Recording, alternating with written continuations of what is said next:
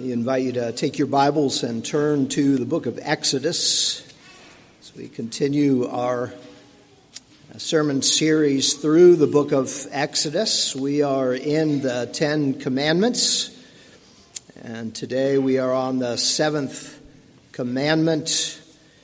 We are looking at Exodus chapter 20, verse 14. If you haven't brought a Bible with you, our passage this morning is found on page 61 in your Pew Bibles. As we have been working through the Ten Commandments, we have seen a progression. The first four have been, were focused on God Himself, uh, what God demands, having no other gods before him, not making images of God, etc., etc. Then our responsibilities toward other human beings, beginning with parents, then on to the sanctity of life, and now to marriage, which is indeed the foundation for society. And in fact, it goes back to the very beginning, Genesis chapter 2. So let's look at our passage, our verse, our commandment for today, Exodus chapter 20, verse 14. You shall not commit adultery. Amen. Thus far, God's reading. May God add his blessing to the reading of his holy word. Let's pray together. Our God, we thank you for your word. We thank you for the encouragement in your word. We thank you for the exhortations. We thank you for your commands. We thank you for your commands that come from your holy character. We thank you for your commands that are good and right and good for us. And so, oh God, we do ask that you write your word on our hearts this day. We pray this in Jesus' name. Amen. Perhaps one of the most tragic stories in all of Scripture is found in 2 Samuel chapter 11, the story of David and Bathsheba. It was, many of you know the story. I don't need to rehearse it in great detail. Lay out the basic outlines here. It was a time when kings go out to war, and of course, David did not go. He stayed home. He was not where he was supposed to be. He was lounging in the late afternoon. He saw a woman bathing. Instead of turning around, he took a good long look. As Phil Ryken said, he became obsessed with her. He asked about her. He sent for her. Think this is going to be a PG sermon generally.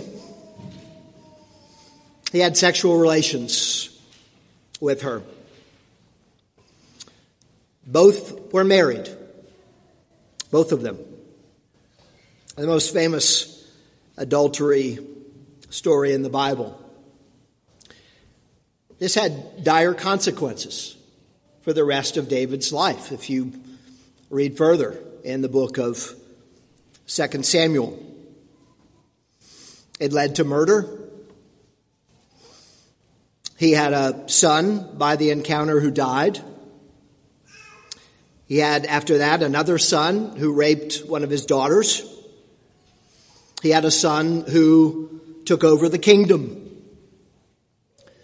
Moral of the story is sexual sin has consequences. It has consequences. Now, this seventh commandment is broader, as we've seen with the other commandments. It's broader than just what technical, quote, adultery is, means. But as we will see, sex changes us. It changes us. In proper context, it changes us for the good. When it's not in the proper context, it changes us for our destruction. I want us to look first this morning as we get into this commandment at the nature of marriage, because I think that's important to see first the nature of marriage. In response to I don't know why God gave me this on when I'm preaching on this particular sermon, and maybe there's some connection here. the nature of marriage. In response to a question from the Pharisees, Jesus, uh, regarding Moses' allowance of divorce, Jesus says this in the Gospels. From the beginning of creation, God made them male and female, quoting from Genesis 127. Then quoting from Genesis 2:24, he says this, "Therefore a man shall leave his father and mother and hold fast to his wife, and the two shall become one flesh." So they are no longer two, but one flesh. What therefore God has joined together, let not man separate. So that's in response to a Pharisees, the Pharisees' question with regard to Moses allowing divorce. From the beginning of creation, God made them male and female, and he Man, a man shall leave his father and mother, hold fast to his wife, the two become one flesh. They are no longer two, but one. And what God has joined together, let not man separate. So notice from this a few things. First of all, marriage is God's doing. That's first of all what this uh, passage says. What God has joined together. It is God's doing. Paul says, secondly, in Ephesians chapter 5, he quotes Genesis chapter 2, and he adds this this mystery is profound, and I am saying that it refers to Christ in the church. Christ and the church. So, in other words, the covenant between Christ and his church is fleshed out in the covenant of marriage the covenant between Christ and the church is fleshed out uh, is fleshed out in the covenant of marriage. In other words, marriage is to display the covenant between Christ and his church. The language, third, that's used in Genesis 2:24, man shall leave his father and mother and hold fast to his wife. Uh, the and, and, and the quote here that Jesus uses, of course, the Hebrew, the original in Genesis is Hebrew. The language used in, in um, the uh, New Testament, the Greek, uh, is a word that means an attachment.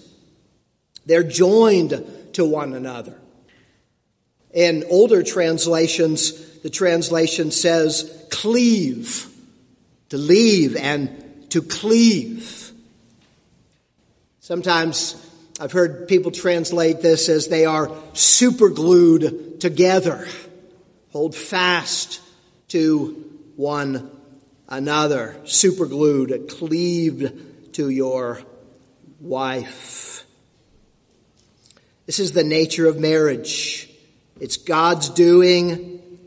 It is something that displays the covenant love between Christ and his church. It is two people cleaved together. I don't know what the past tense of cleave is. Maybe it's clove, I don't know. Marriage is something that is not to be broken. It is a covenant, as Scripture describes it. It's a marriage covenant. And as O. Palmer Robertson describes biblical covenants, he defines it this way a covenant is a bond in blood, sovereignly administered. A bond in blood. What does that mean? It means covenants are broken on pain of death. And it fits. If they're one flesh, it's broken on pain of death. Now, within that relational oneness, within that commitment, sexual union is good. Sexual union is good. It is given to strengthen the union of that commitment. Within marriage, sexual union is a gift. It unifies. Tim Keller describes sex within marriage as covenant cement. That's a somewhat unromantic description, but there you have it. It's a gift. It unifies. It's a delight. Song of Solomon, yes, describes romantic love between a husband and wife. It's not some kind of allegory for God and the church. It's romantic love. If you're about to get engaged to someone, read it with your wife on your honeymoon. It's about romantic love. It's erotic.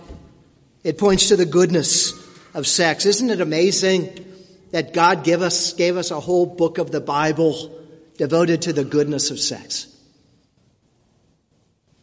It's good within the context of marriage. Within the context of marriage. It's also a responsibility.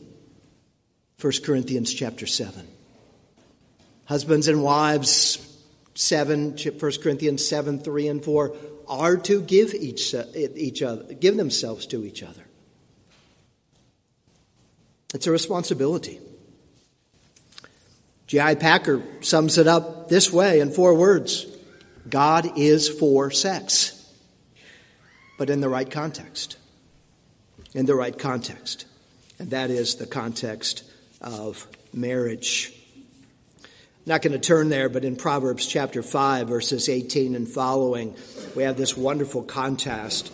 Proverbs chapter 5, the goodness of sex within marriage and the danger outside of it. Proverbs 5, 18 and following. You can read that later. But that leads us, secondly, then, to the nature of adultery the nature of adultery. Basically, we can sum it up this way it breaks the covenant of marriage. It breaks what should not be broken, and that is the covenant of marriage.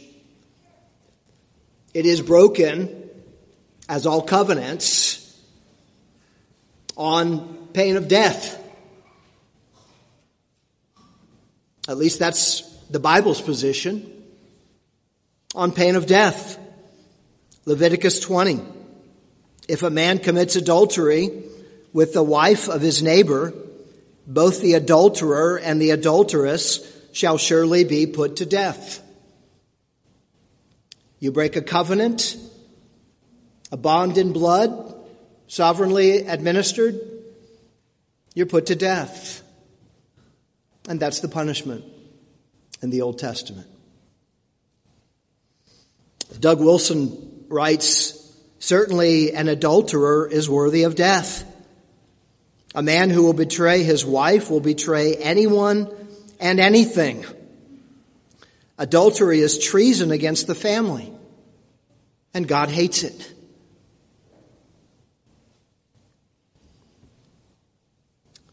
It breaks the covenant a marriage, a bond in blood, sovereignly administered.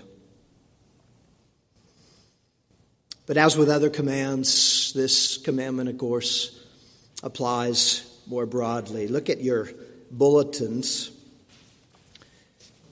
Once again, I've included questions from the Heidelberg Catechism that are helpful. As with all the commands, doesn't just narrowly include adultery. Let's look at questions 108 and 109 from the Heidelberg Catechism. What does the seventh commandment teach us? That God condemns all unchastity and that therefore we should thoroughly detest it and live decent and chaste lives within and outside, within and outside the holy state of marriage. 109. Question Does God in this commandment forbid only such scandalous sins as adultery? Answer We are temples of the Holy Spirit, body and soul, and God wants both to be kept, cl- both to be kept clean and holy. That is why God forbids all unchaste actions, looks, talk, thoughts, or desires, and whatever may incite someone to them. So we can go on, we can say more. This leads next to that it applies to any sexual relations that are outside the bonds of a man and woman in marriage. It includes then premarital sex. It includes homosexuality, which of course is explicitly forbidden in both the Old and the New Testament. God's intention from the very beginning was for one man and one woman to become one flesh until they were parted by death and other forms of any other forms of immorality as well. Phil Ryken asked the question why is adultery in all its forms forbidden? And he answers his own question this way not because sex is bad, but because it is designed to be such a powerful force for good. It is designed to be such a powerful force for good. And so it can only be within the bonds of marriage. But this also includes lust and includes sins of the heart. Turn with me, as we did last week, to the New Testament, to Jesus' teaching in Matthew chapter 5. Matthew chapter 5.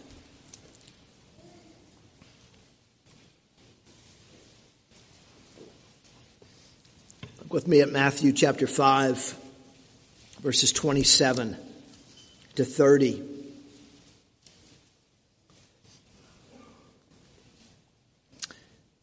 Jesus says this You have heard it said that it was said, You shall not commit adultery. But I say to you that everyone who looks at a woman with lustful intent has already committed adultery with her in his heart.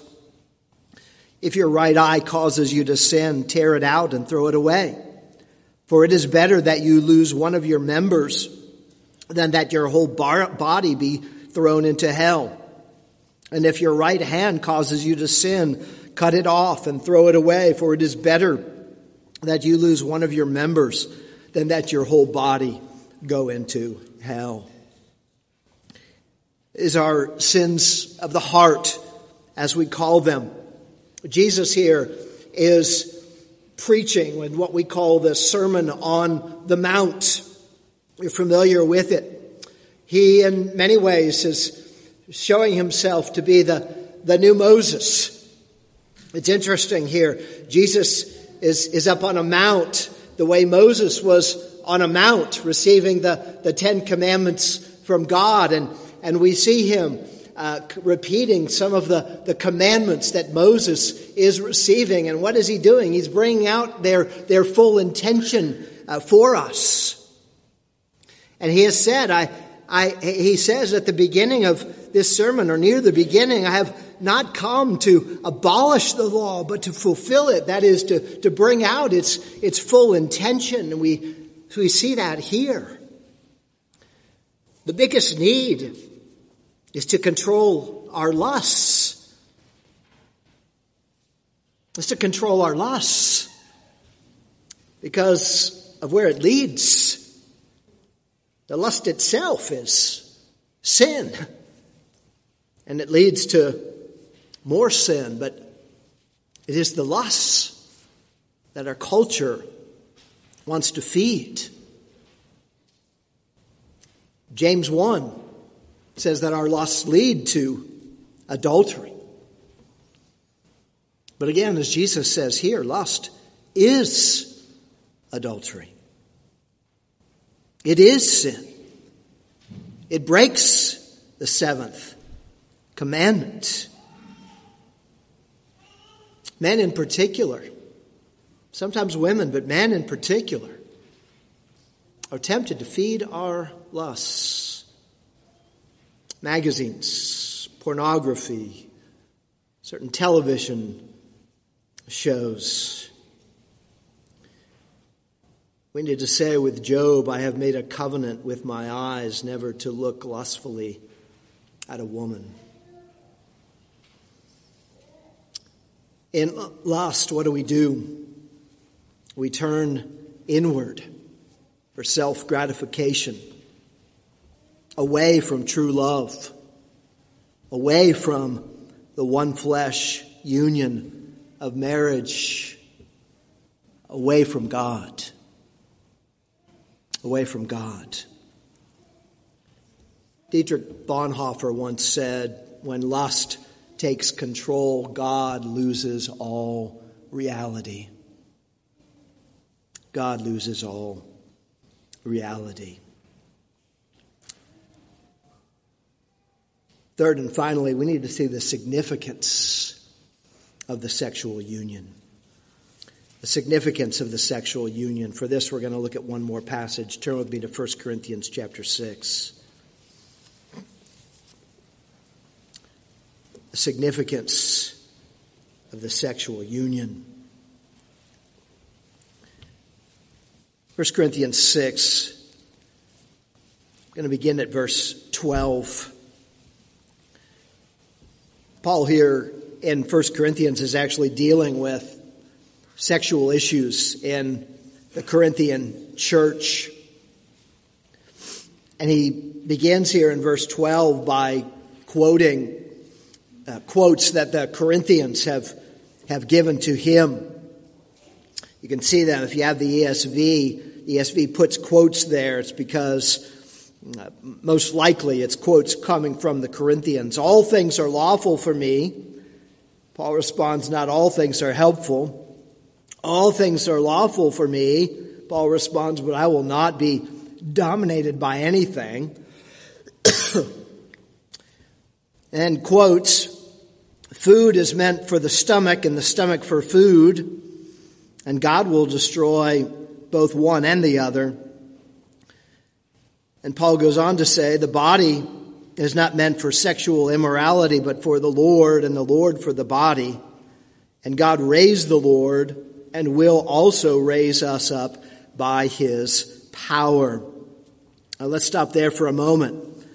The flow of Paul's argument basically is the, the Corinthians are essentially arguing to Paul food for the stomach, the stomach for food, that having sexual relations is no more significant than eating food when your stomach is hungry.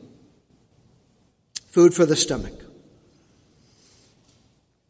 Bertrand Russell, the British philosopher, among other things, once said, Sex is no more significant than drinking a tall glass of water on a hot summer day. No more significant.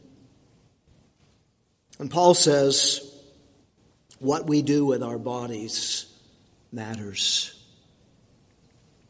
What we do with our bodies matters. In fact, God raised the Lord, He will raise our bodies too. Our bodies are to be raised. Our bodies are significant. They will go on.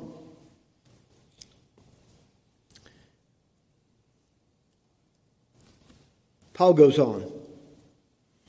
He goes on in verses 15 and following to say this Do you not know that your bodies are members of Christ? Shall I then take the members of Christ and make them members of a prostitute? Never. Or do you not know that he who is joined to a, a prostitute becomes one body with her? For as it is written, the two will become one flesh. But he who is joined to the Lord becomes one spirit with him. Flee from sexual immorality.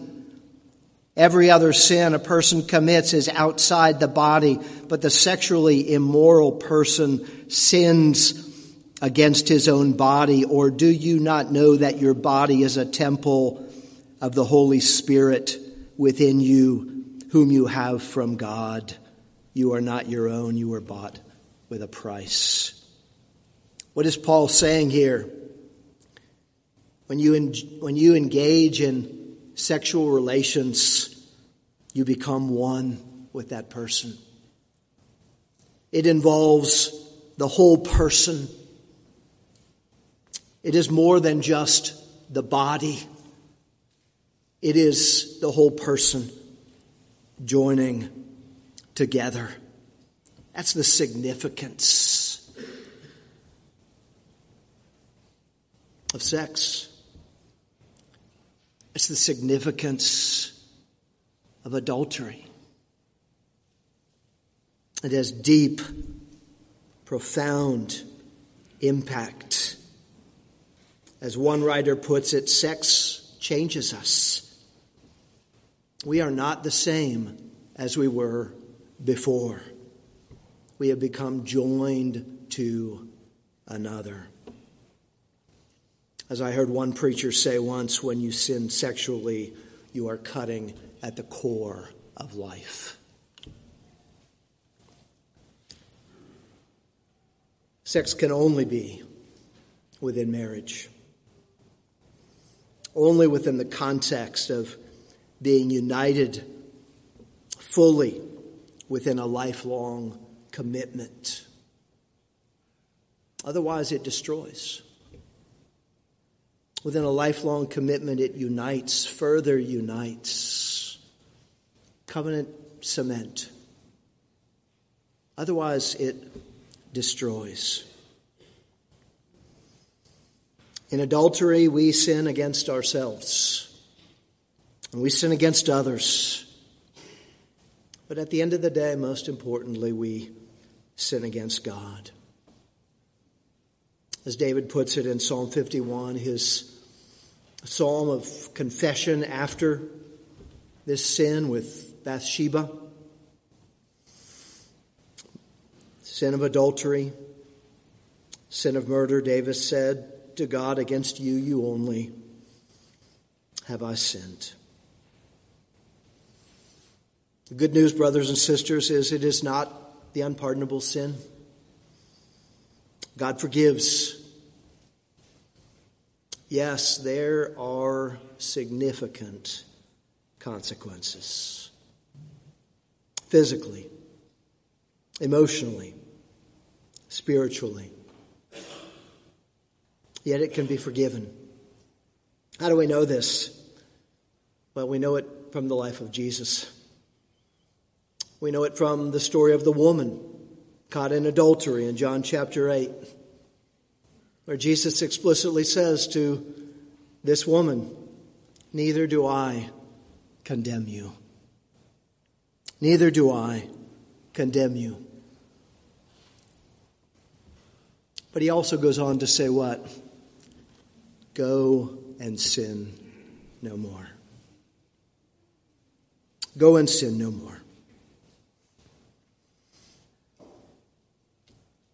That stalwart of faith and model of morality, Ted Turner, once said, If you're only going to have 10 rules, I'm not sure whether one of them is going to be don't commit adultery.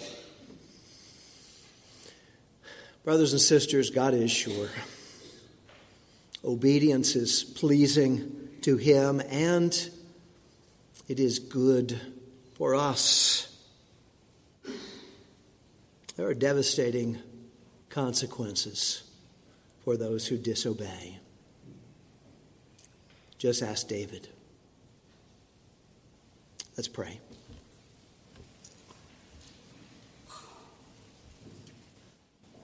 God, how we thank you for your word. How we thank you for your commands. How we thank you for your commands that are pleasing in your sight, that are good for us. And so, oh God, we pray that you would continue your heart surgery, your heart transformation in all of us, oh God your sanctifying work that we need, that we would love you with all of our heart, that you would give us clean hearts and clean spirits, O God, that we would love you, that we would obey you, that we would walk in your ways for your glory. We pray this in Jesus' name. Amen.